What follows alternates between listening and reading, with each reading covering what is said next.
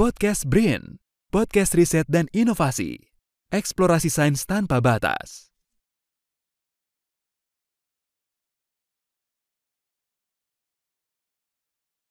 Assalamualaikum warahmatullahi wabarakatuh. Halo kawan Brain, selamat datang di podcast Badan Riset dan Inovasi Nasional. Perkenalkan saya Sari Hasnah Dewi. Saya akan memandu podcast ini dengan uh, episode ini dengan tema 30 tahun Netron berkarya From Nothing to Something. Rangkaian podcast ini adalah kerjasama dari Deputi uh, Deputi Fasilitas Riset dan Inovasi dengan Pusat Riset Teknologi uh, radiasi dan analisis nuklir. Bersama saya telah hadir uh, narasumber kita yaitu Mbak Arum Patriati. Beliau adalah uh, peneliti di Hamburan di Fasilitas Hamburan Neutron Small Angel Neutron Scattering. Uh, selamat datang Mbak Arum. Terima kasih Mbak Sari atas undangannya. Gimana kabarnya Mbak Arum? Alhamdulillah baik. Alhamdulillah ya Mbak Arum udah siap di podcast hari ini ya. Insya Allah. iya Mbak Arum nih kita kan temanya 30 tahun netron berkarya ya. Uh, Mbak Arum sendiri adalah uh, peneliti di Small Angel Neutron Scattering. Nah, orang kan belum tahu nih apa sih Small Angel Neutron Scattering ini. Coba Mbak di di ini. Oke, sebelumnya kita singkat aja nih daripada panjang small angle neutron scattering yeah. itu biasa kita sebut sebagai SANS gitu ya. Yeah. Nah, SANS ini sebenarnya cuma sebuah instrumen gitu kan. Kita bayangin aja sebuah alat, alat karakterisasi yang dia dipakai untuk melihat benda yang kecil gitu. Kalau kita uh, melihat benda yang besar seperti cangkir ini kan kita tidak perlu memakai instrumen ya, mm -hmm. tidak perlu memakai alat gitu. Tapi kalau untuk melihat benda yang kecil itu kan kita memakai instrumen seperti misalnya kalau misalkan mau kita mau melihat bakteri kita pakai mikroskop. Nah, untuk melihat benda yang lebih kecil dari bakteri ini apa? Salah satunya dengan SANS gitu. Jadi kalau bahasa yang lebih ilmiah sedikit itu SANS adalah alat karakterisasi untuk melihat bentuk, ukuran, partikel dalam skala nanometer. Ini seperti itu. Berarti uh, ini ya Mbak sama kayak mikroskop tapi lebih kecil lagi gitu ya. Mm -mm, kalau mikroskop mikroskop optik dia kan paling mikrometer ya, tapi kalau uh, sans itu lebih ke nanometer gitu. Cuman memang bedanya kalau mikroskop yang uh, apa seperti mikroskop elektron itu juga bisa nanometer, cuman bedanya memang kalau sans ini memakai neutron. Jadi nanti informasi yang diberikan itu sedikit berbeda gitu. Jadi saling melengkapi antara mikroskopi dengan sans. Contoh bahan yang dilihat itu seperti apa, Mbak Arum? Kalau bahan-bahannya itu segala bahan yang bisa yang dalam skala nanometer itu bisa dilihat dengan sans. Ini misalnya protein gitu. Hmm, Proteinnya itu iya. bisa berupa protein dari hewan, bisa protein dari virus, bisa protein dari bakteri ataupun protein manusia sendiri juga bisa diamati dengan SANS. Atau kalau tidak, misalnya ada suatu bahan material berpori dan pori-porinya itu ukurannya nanometer, nah kita bisa juga tuh amati dengan sans pori-pori berarti dari bahan absorber ya misalnya. Mm -mm, misalnya bahan absorber bahan katalis materi-materi berpori itu bisa kita lihat dengan sans nah mbak selama ini nih mm. netron ber, ber, beroperasi apa uh, apakah aplikasi yang bisa dirasakan langsung oleh uh, oleh sekit, lingkungan sekitar gitu mbak penelitian apa yang sudah established hmm, mungkin mbak kalau aplikasi secara langsung ke masyarakat mungkin bisa dibilang uh, tidak gitu ya karena hmm. memang SANS ini alat yang lebih memberikan informasi untuk um, ilmu dasar begitu. Jadi hmm. uh, misalnya nih kita hmm. melihat bagaimana sifat protein. Sifat yeah. protein ini uh, dalam suhu tertentu, dalam perubahan, dengan perubahan suhu atau dengan perubahan pH itu bentuknya seperti apa nih apakah dia stabil atau tidak proteinnya nah kemudian informasi itu kita bisa berikan kepada teman-teman peneliti lain misalnya di bidang farmasi hmm. untuk kemudian memformulasikan obat berdasarkan protein yang sifatnya seperti itu tadi gitu. Atau kalau misalkan tadi material berpori gitu ya, hmm. kita kasih informasi nih dengan sans gitu bahwa om porinya tuh ukurannya sekian nanometer, hmm. kemudian uh, susunan pori dalam materialnya itu bentuknya misalnya kubik atau bentuknya heksagonal atau mungkin bentuknya seperti sarang tawon gitu. Nah, kemudian uh, teman-teman peneliti-peneliti di bidang material, maka mereka akan me, apa namanya mengaplikasikan gitu. oh material berpori dengan struktur yang seperti ini nih cocok untuk katalis misalnya atau cocok untuk absorber. Nah, mungkin seperti itu. Jadi kita memberikan informasi yang lebih ke ilmu dasar gitu. Jadi fundamental science gitu. Iya benar. Mhm. Nah ini kan baru menyebutkan tadi protein ya. Mhm. Protein berarti bisa untuk eh, penelitian virus ya mbak ya. Ini kayak seperti eh, anti- antivirus atau vaksin gitu. Oh seperti itu mbak? Ya, jadi salah satu misalnya ya yang paling kemarin sempat booming di Iya, iya. dunia gitu kan tentang Mm-mm. COVID-19 gitu kan. Nah, seluruh dunia itu kan berlomba-lomba bagaimana mem- me- apa namanya membasmi mengatasi virus ini gitu. Salah satunya adalah dengan vaksin gitu. Nah, kalau salah satu penghasil apa pabrikan vaksin itu kan ada yang namanya Pfizer gitu ya Iya. mohon maaf ini bisa sebutkan ya. Eh, kemudian kalau nah Pfizer itu memakai eh, teknologi SARS gitu dengan apa vaksinnya. Jadi bagaimana mengungkung zat eh, yang akan jadi vaksin itu kalau mereka kan pakai mRNA nih. Nah, kemudian dikungkung dengan suatu lipid gitu kan, suatu senyawa yang bisa mengungkung zat ini sehingga dia stabil ketika masuk ke dalam tubuh gitu. Kemudian nanti terbuka pada eh, apa namanya Pada tempatnya. Nah, tempat tertentu di dalam tubuh. Nah, itu dilihatnya dengan SANS gitu. Ini pengungkungnya nih stabilnya di pH berapa gitu, suhu berapa gitu. Mungkin seperti itu ya. Berarti ini ya eh, risetnya percobaan in situ juga bisa gitu ya. Maksudnya. Nah, justru keunggulan dari SANS itu sendiri dibandingkan dengan mikroskopi adalah in situnya.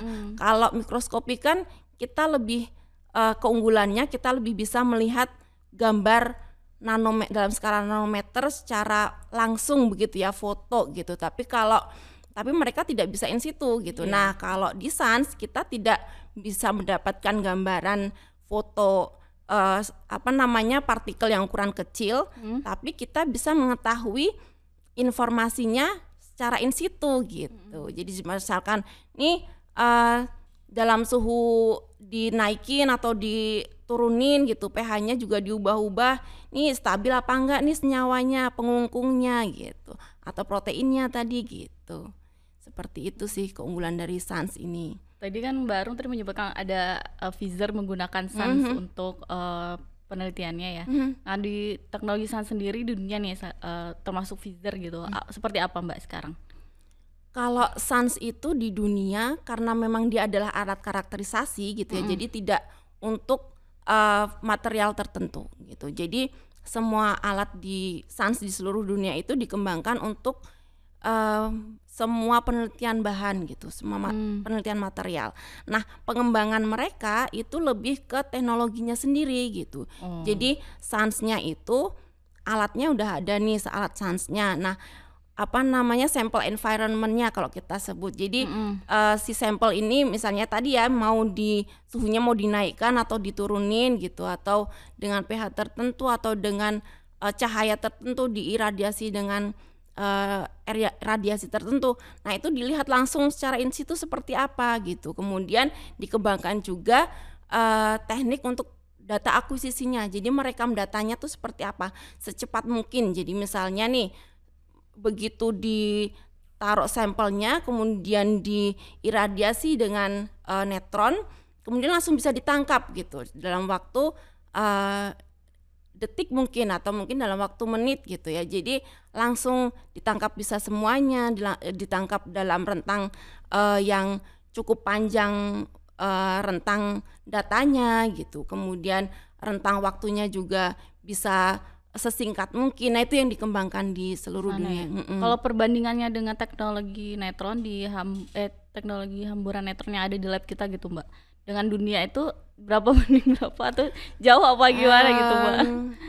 Mungkin kita tidak bisa membandingkan gitu Iya. ya karena kalau kita membandingkan apa yang sudah kita punya dengan negara lain yang lebih maju gitu kita jadinya jadi jadi pesimis gitu cuman kan memang eh, setiap alat itu kan punya keunggulannya masing-masing gitu dan setiap material pun ada eh, ke apa namanya kebutuhannya masing-masing gitu jadi memang kalau alat sansnya di kita itu dia akan lebih cocok untuk yang bersifat koloid gitu jadi material-material koloid yang rentangnya tuh masih di bawah la- eh, d- 100 nano gitu masih oke gitu, masih bagus gitu dan cukup powerful gitu alatnya gitu. Untuk penelitian-penelitian koloid yang di bawah 80 nano atau lap- lap- 100 nanometer. Mungkin seperti itu ya. Jadi kita masih bisa optimis menghasilkan penelitian kemudian menghasilkan publikasi di jurnal yang bertaraf internasional dengan alat SANS kita. Mungkin seperti itu Mbak Sari. Berarti di eh, SANS ini eh, mempunyai itu ya selain Mbak Arum meneliti sendiri gitu.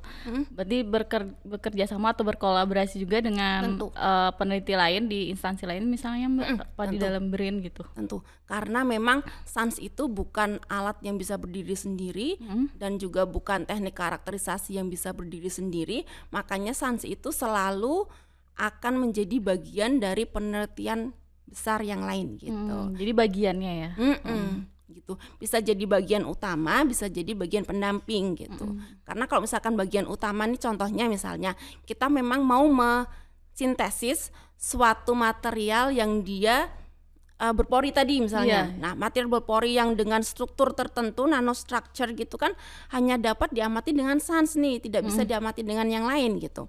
Makanya sans jadi bagian utama di dalam penelitian tersebut tapi kalau misalkan penelitian tentang obat gitu, tentang bagaimana kita membuat drug delivery device gitu ya, alat ah, bukan alat, eh, suatu obat yang dia bisa membawa eh, membawa suatu senyawa yang bisa membawa obat secara aman ke dalam tubuh. Nah, itu kan SANS menjadi bagian salah satu bagian di dalam penelitian tersebut gitu. Jadi kolaborasi itu memang sangat mutlak diperlukan kalau di SANS ini. Mungkin bisa di ini Mbak disebutkan eh, mitra kolaborasinya tuh eh, mana aja gitu. Hmm, Contohnya oke, mungkin oke. kalau ada universitas atau tempat lain ter- yang belum bekerja sama jadi tertarik. Oh, ini udah digunakan nih dengan oleh pusat ini gitu misalnya. Hmm, Oke oke. Se yang ingat saya di Indonesia ya, bukan di Iya. luar negeri. Mungkin boleh Mbak di luar negeri juga Oke bisa baik. di. Kalau di Indonesia yang pernah memakai mungkin UGM, Mm-mm. kita pernah bekerja sama untuk melihat material berpori. Jadi teman-teman di UGM, dosen dan mahasiswanya itu mensintesis material berpori, kemudian em, mereka membawa materialnya tersebut ke SANS kita, kemudian kita karakterisasi bersama.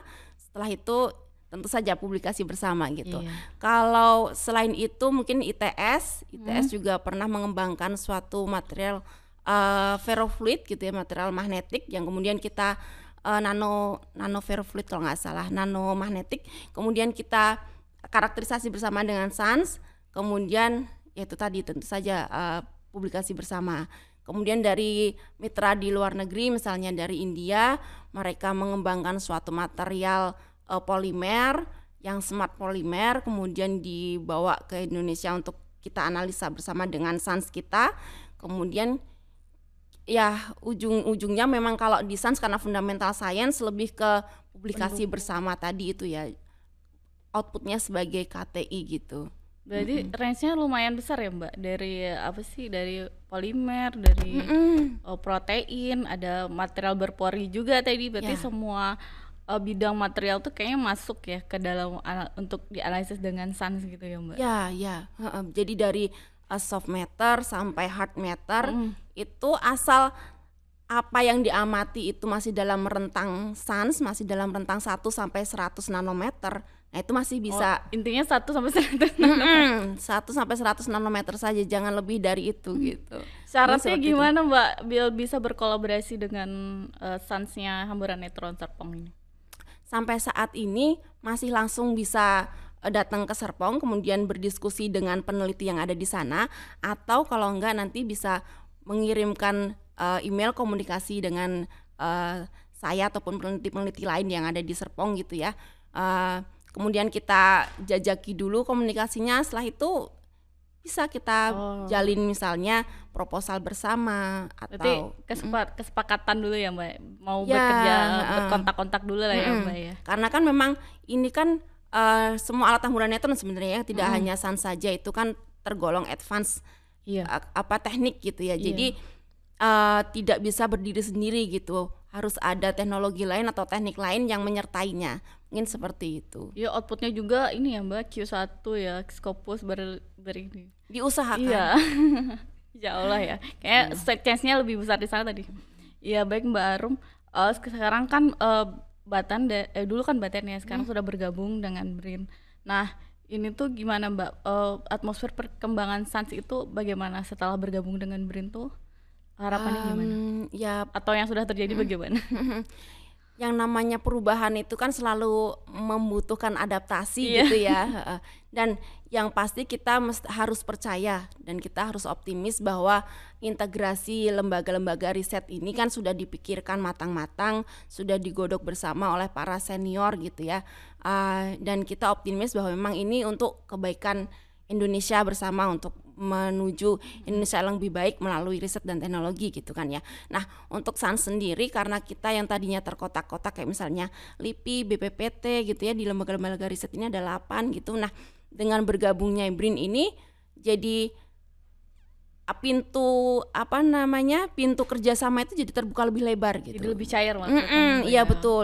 Dengan adanya rumah program rumah program yang lebih cair dan terbuka untuk siapa pun dari organisasi riset mana pun dari pusat riset mana pun akhirnya kita jadi lebih banyak kolaborasi dengan eh, berbagai organisasi riset yang ada di BRIN gitu yang tadinya katakanlah ex LIPI, ex Batan, ex 8 gitu. Jadi sekarang jadi lebih cair dan lebih Kayak, kolaborasinya oh, lebih luas banyak gitu. ya. Iya. Lebih- kolaborasinya jadi lebih banyak ya Mm-mm. intinya ya Mbak ya.